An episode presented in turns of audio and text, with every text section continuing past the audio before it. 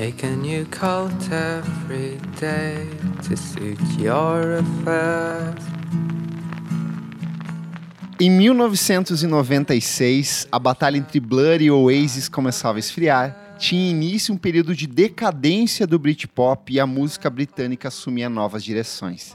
Nesse cenário marcado pela transformação e ecos além mar que também punham fim a outro importante movimento, a cena grunge de Seattle, dois amigos do Stall College em Glasgow, Stuart Murdoch e Stuart David, deram início a um novo projeto. Era o Bell Sebastian, grupo improvisado como parte do curso de música frequentado pelos dois artistas, mas que viria a se transformar em um dos projetos mais influentes e queridos da cena escocesa. Roger Valença, seja muito bem-vindo aqui ao nosso podcast. Feliz Obrigado. demais de ter você aqui. Que honra ser, ser convidado. E eu já quero começar perguntando como que foi seu primeiro contato com essa banda maravilhosa, Belly and Sebastian. então, eu não sei exatamente, eu tava tentando me lembrar de como o Bell and Sebastian apareceu na minha vida. Mas era uma época. É, provavelmente eu baixei alguma coisa no SoulSeek, assim. Aham. e tinha talvez alguma indicação de, uma, de um, algum amigo também, um ou outro amigo que gostava de procurar bandas esquisitas, né, pra gente aqui do interior na época. É, mas eu me lembro que o primeiro disco que eu ouvi foi o If You're Feeling Sinister. Logo de cara foi esse, então. Foi esse, e foi uma sensação assim rara de ouvir o disco e, e sentir que aquilo ali tinha sido feito pra mim, assim. Aham. que me Você lembra que muito. idade você tinha quando você ouviu? Então, eu devia ter provavelmente uns 15, 14, Legal. algo assim. Aham. E como que foi esse primeiro impacto do disco pra você? Cara, é, era um período que eu tava começando a aprender a tocar violão também. E a maneira como o, o Murdoch canta, né? Que é esse jeito suave de cantar, assim. Sim. E os acordes maiores e harmonias. As harmonias são simples, as músicas são muito melodiosas, né? As, as melodias são super bem trabalhadas, assim, mas as harmonias são relativamente simples.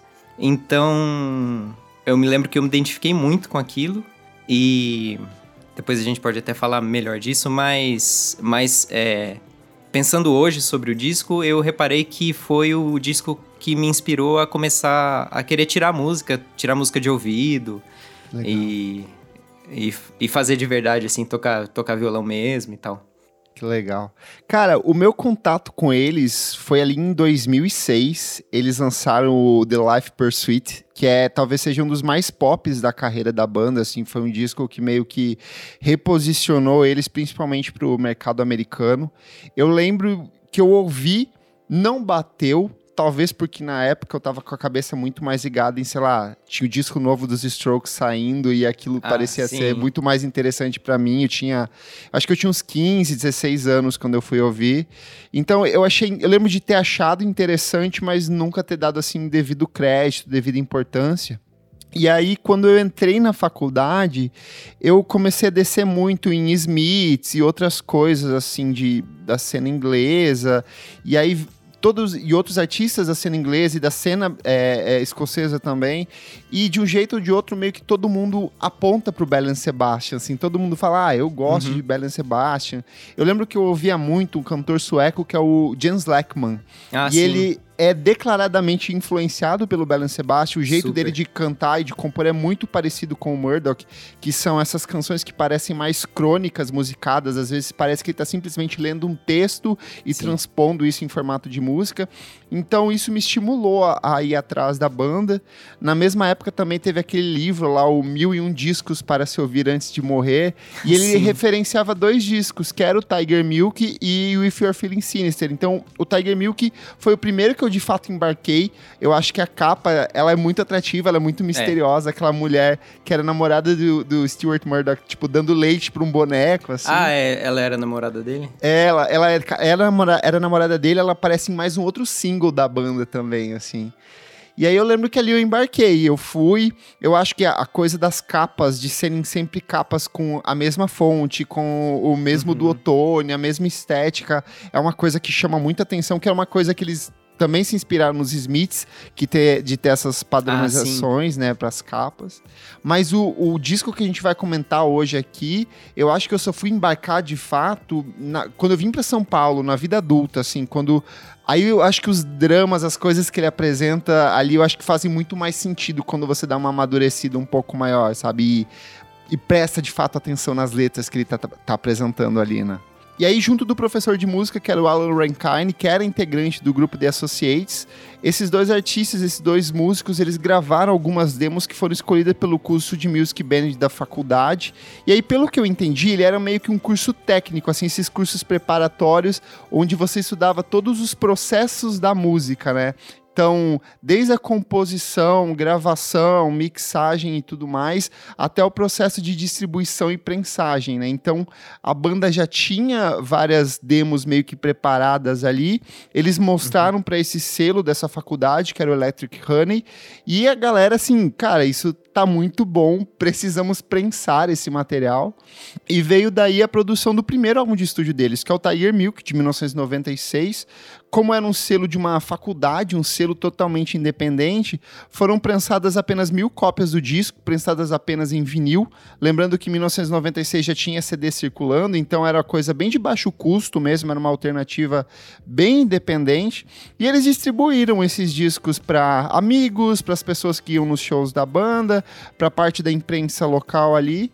E anos mais tarde, esses mesmos discos, eles passaram a valer muito no mercado de colecionadores. claro. No começo dos anos 2000, tinham cópias valendo mais de 400 libras, assim, o que era um preço muito alto. Eu imagino que hoje esteja muito caro. Eu não duvidaria nada comprar um disco desses por 10 mil reais ou alguma é, coisa total. do tipo. A gente podia procurar depois ver o preço. Deve ser muito raro, pô. São mil cópias. A primeira pensagem, pô, isso tem um valor de é. mercado é. do colecionador altíssimo, né? Tem.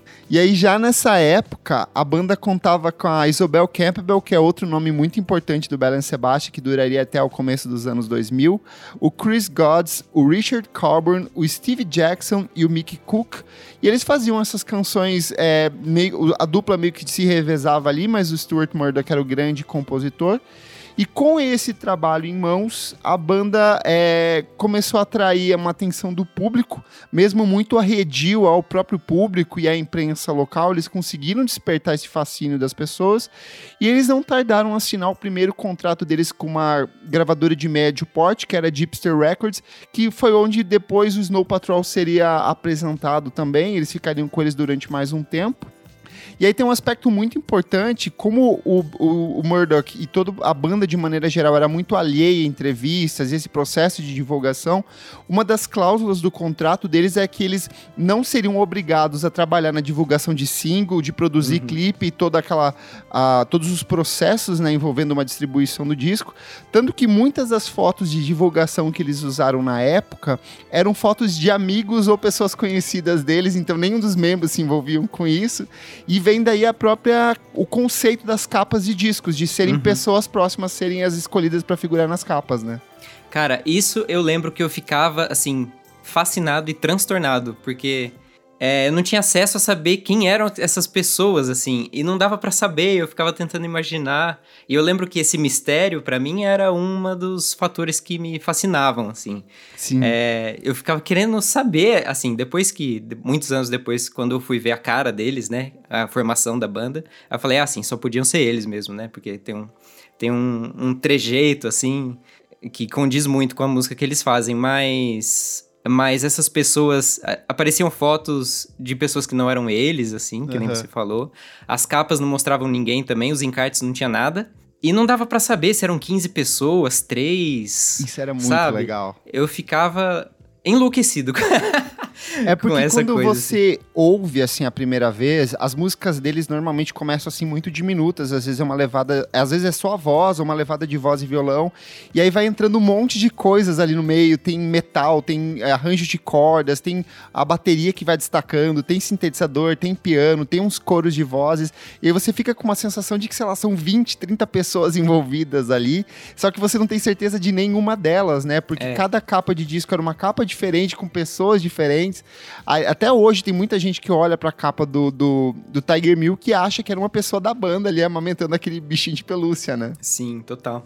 E aí, assim, após o, o lançamento do Tiger Milk e desse culto em torno da banda, assim, um culto ainda muito pequeno, é, não tardou para que eles entrassem em estúdio e produzissem, logo poucos meses após o lançamento do Tiger Milk, o segundo álbum de estúdio deles.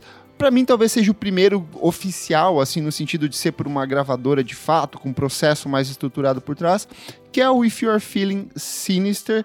Você já falou, assim, que é, na época te impactou. Reouvindo o disco agora, você sente que ele pesa diferente. Como que foi esse retorno a esse disco maravilhoso para você?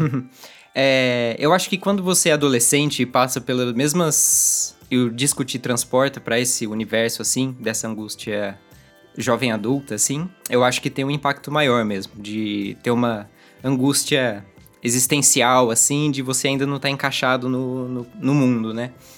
Eu acho que te pega, que pega mais assim, mas depois do seu convite, eu ouvi o disco de novo, assim, e achei lindo. Ainda, ainda um disco que super ou, ouço inteiro.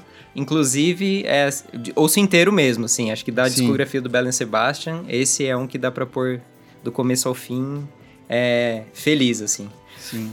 Eu acho é. que a coisa mais interessante nele é como ele é um disco muito curto ali, são é, 40 e poucos minutos, ele é muito enxuto, são 10 músicas, ele se resolve de um jeito muito interessante.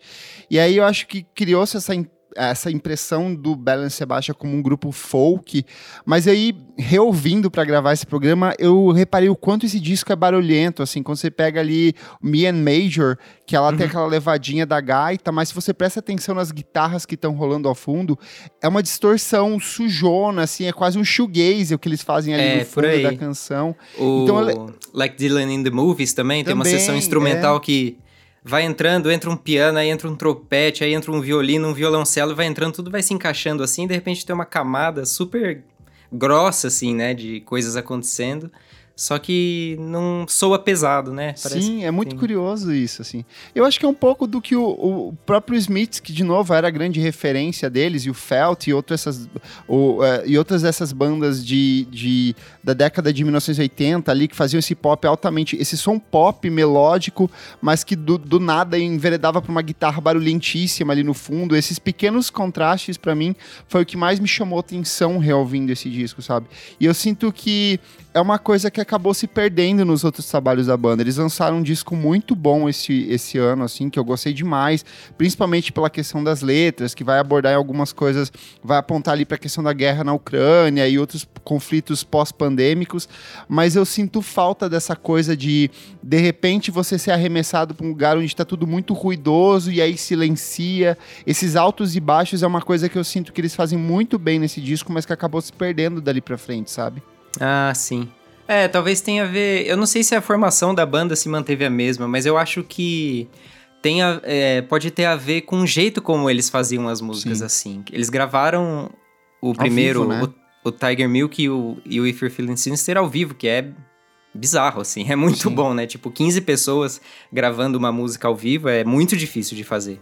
Então acho que tinha um um ensaio, assim, uma energia, uma disposição, uma coesão ali dos, dos, dos músicos em fazer aquilo ao vivo, acho que dá essa cara mais pra música, assim.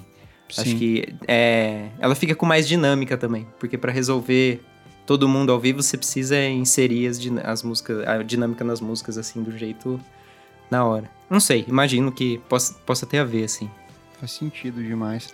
Eu acho que também tem uma questão de é muito nítido o salto que eles dão ali do Tiger Milk, que era um disco bem improvisado, bem com baixíssimo orçamento para o If You're Feeling Sinister, que tinha um pouco mais de investimento ali. Tem até a produção do Tony Dugan, que é um cara que tinha trabalhado com o Teenage Fan Club, com Delgados, então ajuda a meio que envelopar isso de um jeito bastante interessante. Mas eu acho que o, o If You're Feeling Sinister, assim como tudo que o Balance Sebastian vai fazer pelos próximos anos, ele é muito centrado nas letras do, do, do Murder, que eu acho que é aí que tem o, o ouro desse disco, uhum. porque ele tem um conceito de universalidade, assim, de dialogar com... Eu lembro que a primeira vez que eu parei para prestar atenção nas letras, eu falava, cara tem muitas coisas ali que estão falando comigo de um jeito muito forte, sabe? Sim, e é um total. cara em Glasgow, do outro lado do Atlântico, falando sobre coisas que são problemas mundanos o tempo inteiro, né? Essa coisa, Uhum. a sensação de deslocamento que ele trata dos personagens, eu acho que é muito interessante, sabe?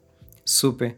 É, eu, isso também me pegou super, assim, quando, quando eu comecei a prestar atenção nas letras, esse aspecto narrativo que tem, né?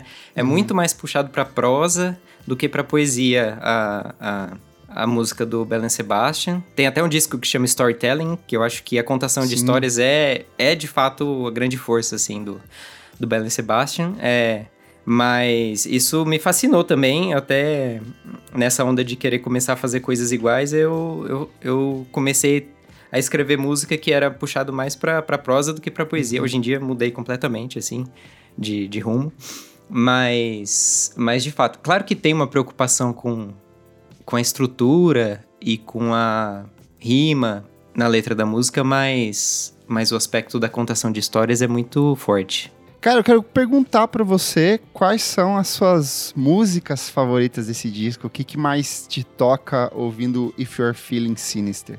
Cara, então, eu sempre falo é, que, como eu tenho um, um- um trabalho como, com crítica, estudei bastante crítica de arte, assim, que as coisas que você gosta são as coisas nas quais você se reconhece, querendo, assim, conscientemente ou não. Às vezes é inconsciente, assim. E If You're Feeling Sinister, pra mim, a música If You're Feeling Sinister me pegou imediatamente. Eu tive uma criação bastante religiosa na minha infância. Uhum. Então, e sempre senti bastante deslocado nos lugares em que eu frequentava. E, e com essa angústia, assim. E Fear Feeling Sin- Sinister fala sobre isso, assim, né? Sobre. É, acho que dos discos. Do, digo, das músicas desse disco é até a mais dark, assim, porque ela tem Sim. uma coisa que acena um pouco pro suicídio e tal, né? Que vai pra esse lugar de pessoas é, buscando esse caminho, assim. É, mas é esse lugar de, de buscar uma resposta pra essa angústia muito forte, assim. é, me pegou muito, assim. A, a- história, do jeito que ele conta, que ele vai apresentando os personagens. Sim. E depois essa menina que vai que vai na igreja e depois ela é interessada em S- SM, né? Sadomasoquismo É, e a. Bíblia, assim, tipo... Ele captura muito bem esse, esse lado obscuro, assim, que não se fala, que é natural, que é humano e tal, essas perversões... Perversões não, esse... Enfim, essa, é, que, são- que é visto como uma perversão pela... Mas são prazeres, prazeres ocultos para algumas das pessoas, né? Prazeres- Exato, são- sabe, pouco que é natural, é super É. humano e tal, né? Mas ele consegue, consegue captar, captar para mim o lado humano dessa, dessa, dessas dores, assim, desses prazeres ocultos, assim. Sim. Os dois meninos na cama, né? Na, No Seeing Other People. no Seeing Other People também. É, é- tem uma coisa super do segredo, assim, né? Uhum. Eu queria voltar um pouco para a da para If You're Feeling Sinister, a faixa título, porque em algum, você falou muito dessa questão desses, da morte, desse aspecto oculto. É, em alguns aspectos, sempre que eu ouvia ela, ela me remetia muito a Eleanor Rigby, do, dos Beatles, nesse Hum. sentido de ela pegar essas inquietações das pessoas, mesclar com questões religiosas, tratar sobre a morte. O tempo inteiro ela vai para essa coisa de o, o Deus lá em cima, o eu existencial aqui embaixo, essa coisa do sentimento de solidão dos personagens, eu acho ela de fato muito linda. E ela, de novo, tem essa construção que começa com um som de crianças brincando, assim, em um Uhum, parque. Isso é lindo mesmo. E aí ela vai com- na levada de violão e no final ela tá, tipo, muito grandiosa, só que ao mesmo tempo ela continua muito pequena, assim, sabe? Eu não sei, ela consegue me tocar de um jeito muito emocionante, assim. é, o fechamento lá com aqueles sintetizadores e as vozes, e a levada do violão que é quase uma batida ali em alguns aspectos, sabe? E a Sim, forma como ele potencializa essa letra que, sei lá, poderia é, ser só mais uma letra triste, mas ela tem tantas camadas, tantas coisas acontecendo ali, né? É verdade, eu acho que você falou. Você falou bem, assim, concordo, quer dizer. É, que a contação de histórias, é, acho que atingiu um, um ápice, assim, nesse disco, nessa música específica, porque tem uma ambientação, né? Que já te leva para aquele ambiente da escola ou do parque, das crianças brincando, assim. E começa a apresentar os personagens, e depois ainda vem a harmonia da música que vai complexificando tudo, assim. Sim. Você falou também da Seen Other People, essa é outra que eu acho lindíssima, porque a abertura dela de piano me lembra sempre a trilha do Snoopy. Que Ah, ela, do, do Charlie Brown, é, a levadinha de Charlie Brown ali, lembra muito, assim, aqueles Total. pianos. Total, E aí a tem letra- mesmo o DNA, assim. É.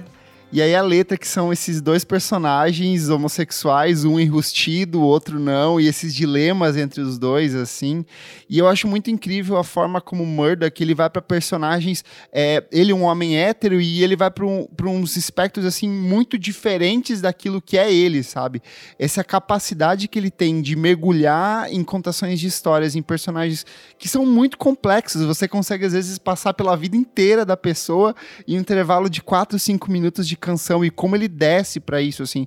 E aí eu acho que é um pouco também da própria relação que ele tem com o Stuart David, que saindo dali ele vai, vai escrever, sei lá, uns cinco ou seis livros é, também, tipo, um romances e vai se aprofundar nessa questão literária. O Murdoch também, então dá pra ver como esse interesse dele pela música tem um pé no literário muito forte o tempo inteiro, né? Sim, total. Total. Dá pra ver que é, de fato, o a interesse principal dele, assim. Por alguma razão aconteceu com a música, né? Por alguma. Por alguma meandro do destino ali, aconteceu dele sentar no piano um dia, graças a Deus. Graças a Deus mesmo. Mas, mas dá pra ver que o interesse literário dele é parece que é a veia principal, né? Sim.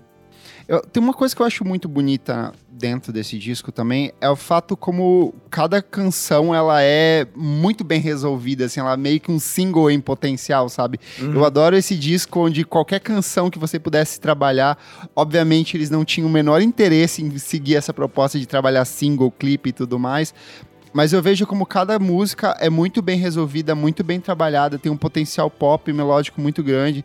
The Stars of Track and Field, logo na abertura, já é uma que, tipo, te arra ela arremessa você pra dentro do disco, sabe? Ela tem aquela construção de novo, crescente, camada de piano, bateria, vai crescendo tudo. Vai no final crescendo, você é uma coisa quase religiosa, assim, a forma como ele constrói essas músicas, de criar esse ápice, assim, dentro delas.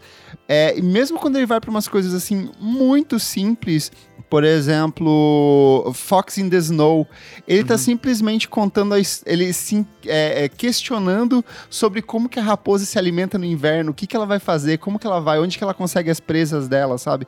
Tudo isso, a forma como ele vai contando essas historietas que são muito simples, e aí relaciona direto com o próprio nome da banda, né, que é Belen Sebastian, é de um livro de contos infantil, Total. que ele meio que adapta e joga pra dentro desse universo da banda. Como as coisas vão se fechando, eu acho isso muito fantástico né, na banda. Total, total. É, acho que virou um seriado de TV, né, depois. Sim, Mas é a relação do menino com o cachorro. O Belen Sebastian e total, falou bem, assim. Eu acho que tem essa coisa da inocência da infância, muito, talvez, é, se deparando com, com a hostilidade do mundo lá fora, assim, né? É, essa, essa imagem da raposa, eu acho que tem a- super a ver com, com, com o tema de todas as músicas, assim, que é isso, tipo, essa raposa, que é esse bicho fofinho, né? Assim, tipo, tendo que se virar para se alimentar no inverno, né? Acho que o frio, toda a imagem que ele constrói assim, leva para esse lugar do do singelo, do ingênuo, do delicado, até acho que ele até fala, né, de dar uma desabafada no, ai, que música que é? Do Naive. Ah, é, acho que é o Get Me Away From Here You're Dying. Ah, ele sim. fala, oh, you're so naive, né? Tem a coisa do naive, assim, é... Que até levou a banda até ser classificado como twee, né? sim. É, eu acho que super tem mesmo esse, essa aura. Nessa música até ele fala, ó, me tire daqui, estou morrendo, toque uma música para me libertar. Ninguém as escreve como costumávamos, então pode ser eu, aqui sozinho agora, depois de horas, aqui sozinho agora em um ônibus. Pense assim, você pode ser bem sucedido. Ela é meio metalinguística, assim, fala sobre É, as, isso. as próprias relações dele com o processo artístico, de putz, eu tô embarcando numa jornada artística aqui, uma coisa que eu meio que quero e não quero ao mesmo tempo. Então, é muito bom como ele tem tanta camadinha, tanta sedimento ali assentando no fundo das canções, que eu Hum, acho que é total. o que dá tanta beleza pra esse disco. Ele tem uma coisa também que é, é a, a- a- as coisas que o, o, o, o Simon e o Garfunkel faziam, sabe? Que eles eram muito classificados como essa dupla de fazer música para adolescentes, música de colegial, mas eles conseguiam é, compactar muita informação dentro de coisas que eram muito simples, sabe? E por conta disso dialogava com uma parcela do público justamente esse público de, de jovens adultos nesse processo de descoberta, de transição para uma fase que é muito difícil, muito complexa, sabe? Então eu acho muito bonito como eles conseguem resolver isso o tempo inteiro dentro do disco. É, total. É um. Fala sobre esse universo, mas não subestima também quem tá ouvindo, Sim. né? Não coloca num lugar de condescendência, assim, né? Sim. E olha só, embora o disco tenha tido uma vendagem bem modesta, ele alcançou a posição de 191 na parada inglesa. O If You're Feeling Sinister acabou se transformando em uma das obras mais cultuadas e influentes da década de 1990. Recentemente, a Pitchfork ela revisitou a lista dos melhores discos de 1990 deles. Esse disco já estava lá, vários trabalhos saíram, eles abraçaram uma, uma, uma proposta um pouco mais pop, mais voltada ao R&B, mais de valorização uhum. das mulheres nessa nova leva da lista. Mas o Belen Sebastian com o If You're Feeling Sinister continua lá, ele está na posição de número 25 dessa lista da Pitchfork. A Rolling Stone, em 2020, revisitou o top 500 deles de melhores melhores discos de todos os tempos. E o If You're Feeling Sinister tá lá na posição de 481. E no aniversário de 20 anos do disco, o Tom Brayhan, do Stereo Gun, é, ele destacou a importância do trabalho como forma de abertura para outras obras importantes e marcadas pela, por essa mesma temática sensível das letras e do processo de composição. E como esse disco abriu passagem para uma frente de novos artistas como Sufjan Stevens, Death Cab for Cutie, The Shins então, eu vejo uhum. muito nessa é, levada índia ali do começo dos anos 2000, o quanto eles incorporaram essa, essa proposta criativa e até no seu trabalho, né, Roger? Ah, no meu. É, super. Sabe que eu tava me lembrando disso, eu, eu, não me lembrava, mas aí eu comecei a pensar sobre o Belen Sebastian e ouvi de novo o If You're Feeling Sinister. A primeira música que eu compus, que eu falei, essa aqui é uma música que funciona e tal, eu acho que é uma música de verdade, que até foi é, tipo a primeira música da Onagra Claudic, mas que a gente não chegou a gravar, porque. Vou dizer por quê.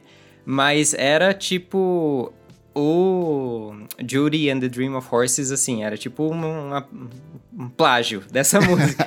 mas, me, mas me instigou a querer fazer também, sabe? Me, me, me inspirou muito, assim. É, tem coisas que, que você ouve, enfim, discos que te inspiram a querer fazer também, de, uhum. de tão bom e generoso que é o negócio. Sim. E aí essa música não foi pra frente porque era, era um plágio do, do Velho Sebastião. Mas foi o, o ponto de partida, assim, foi o que deu gatilho para começar. E olha só, o Belen Sebastian ainda serviria de inspiração para uma série de outros artistas que assumiram publicamente esse fascínio pela banda. Kings of Convenience é um que carrega na essência a proposta criativa do Belen Sebastian, The XX, Tegan and Sarah, o James Lackman, que eu já citei aqui, Los Campesinos e outros inúmeros artistas e outros artistas que vão redescobrindo esse trabalho da banda. Uhum. Eu acho que Japanese Breakfast também tem toda essa linha. É... Sim, sempre que essas questões autobiográficas para dentro é... do, do, do disco sempre remetem a eles, né? É, total, total. Esse disco, é, If You're Feeling Sinister, para mim, é de fato. Eu nem tinha percebido, mas fez com que eu começasse a minha jornada na música. É, tanto pelo, pelos temas que me pegaram assim, me fizeram sentir acolhido, é, num espaço de angústia mesmo, existencial, assim. É, pela maneira de escrever letras narrativas e me fazer querer fazer igual, né? É, me inspirar a fazer igual a eles para começar a minha, meu, minha jornada como compositor, assim. E, e também no primeiro show do, da minha vida, que foi o da Nagra Claudic lá no Sesc Pompeia, a gente tocou é, Belen Sebastian, que foi uma maneira para mim de homenagear e de amarrar, assim, essa... Eu lembro. Essa, essa trajetória. É, eu vi, eu tava lá, né? Eu estava lá. Eu gritei Mas... quando vocês tocaram essa. Mas é isso, é um disco de uma importância enorme para mim. É... Espero, tenho certeza absoluta, como você disse, sobreviveu ao teste do tempo aí, né? Entrou para as listas de melhores de todos os tempos e subiu de posição em alguns casos. E com certeza absoluta é um disco que inspira, inspira. Isso é o principal. Boa. Qual que a nota? Olha, se eu fosse, se eu tivesse, se eu ainda fosse um, um jovem, um jovem, eu é, seria 10 de 10, mas como eu sou um pouco mais velho, eu ouvi já assim, pensando pensando no passado, eu vou dar 9 de 10. Boa. Diferente de você, Roger, eu ainda sou um jovem, eu acredito Exato. aqui nessa banda maravilhosa. Esse disco para mim é perfeito, ele é um disco nota 10 assim. É, e eu, eu, acho que o mais curioso é toda vez que eu retorno a ouvir as canções desse disco, e eu retorno várias vezes ao ano, porque esse é um daqueles discos que nunca saem do meu celular, ele tá sempre baixadinho ali no Spotify. Eu vou redescobrindo coisas novas. É, durante a pandemia, ele foi um disco que eu acabei hum. voltando várias vezes, porque ele trata dessa sensação de, de isolamento, isolamento, de deslocamento total. do mundo de um jeito muito sensível, muito honesto, e mais com um fundinho de sarcasmo, assim, porque eu acho que os, uhum. os personagens que o Murdoch trabalha, eles não são ingênuos em nenhum momento, sabe? Eles Exato. são sempre pessoas que são. É quase a Fleabag, assim, sabe? Meio que você olhando, dando aquela olhadinha pra câmera o tempo câmera. inteiro, sabe? Então. Mas eu acho que quando eu cheguei em São Paulo, esse disco foi muito importante para mim por isso. Durante a pandemia, ele foi muito importante para mim por isso. E eu acho incrível uhum. o quanto ele consegue mergulhar nessas histórias que são histórias mundanas, são histórias de pessoas que a gente conhece, são histórias de personagens que você encontra em folhear de páginas de livros a torto e direito, assim. Mas Total. como ele consegue fazer um twist ali, uma viradinha que torna essas coisas tão tão simples, tão complexas ao mesmo tempo. E eu acho que é, muitas vezes o simples é mais complexo do que o complexo, sabe? A forma ah, como total, você é traduz essas coisas é muito difícil, é. né? E, e para além disso, musicalmente ele é um trabalho muito bem desenvolvido, sabe? Essas canções, essas melodias acústicas que de repente te jogam para dentro de, um, de uma distorção enorme, de um fuzz, entra metal, entra piano, entram cores de vozes, entram palmas, entram batidas, entra tanta coisa ali. Então eu acho um, que é um trabalho nota 10, assim. É, eu gosto muito do trabalho seguinte também, The Boy with Arab Strap, eu acho que é um disco excelente. Eu acho que eles têm várias canções interessantes ao longo da carreira, mas eu acho que nenhum disco que o Belen Sebastian produziu foi tão eficiente e tão além do próprio tempo dele, quanto o Ifer Feliz. Eu acho que, sei lá, tá. daqui 20, 30 anos as pessoas ainda vão estar tá redescobrindo esse disco e vão estar tá encontrando nos sentimentos que o Murdoch trabalha, meio que respostas, outra vez, é, outras inquietações para as próprias vidas, sabe? Então é um trabalho Total. que eu acho. Eu acho que fantástico. uma das coisas mais, mais bonitas, assim, dos grandes trabalhos, grandes obras de arte, é justamente isso que você falou. O tempo passa e a obra continua respondendo às inquietações de diferentes contextos. O, né, os anos vão passando, os problemas vão mudando, assim. Mas... Ou levantando mais inquietações, sabe? Que eu acho que é o caso desse disco aqui. É, e eles continuam a responder as perguntas que a gente está fazendo, assim. E esse, de fato, é um desses trabalhos, assim. Boa. O Clássicos VFSM é um projeto paralelo do podcast Vamos Falar Sobre Música. Apoie a gente em padrim.com.br barra podcast VFSM e tenha acesso a esse e outros programas lançados com muita antecedência. Eu sou o Kleberfac no Twitter e no Instagram e você também pode acompanhar o meu trabalho no meu site musicainstantanea.com.br. Eu sou o Roger Valença, eu sou músico e eu também escrevo sobre arte contemporânea. Você pode me achar na arroba oi.píncaro, que é o meu projeto de música. Ouça meu disco, Um Delírio Madre Pérola. Maravilhoso. É, é, e me procura por aí. Boa.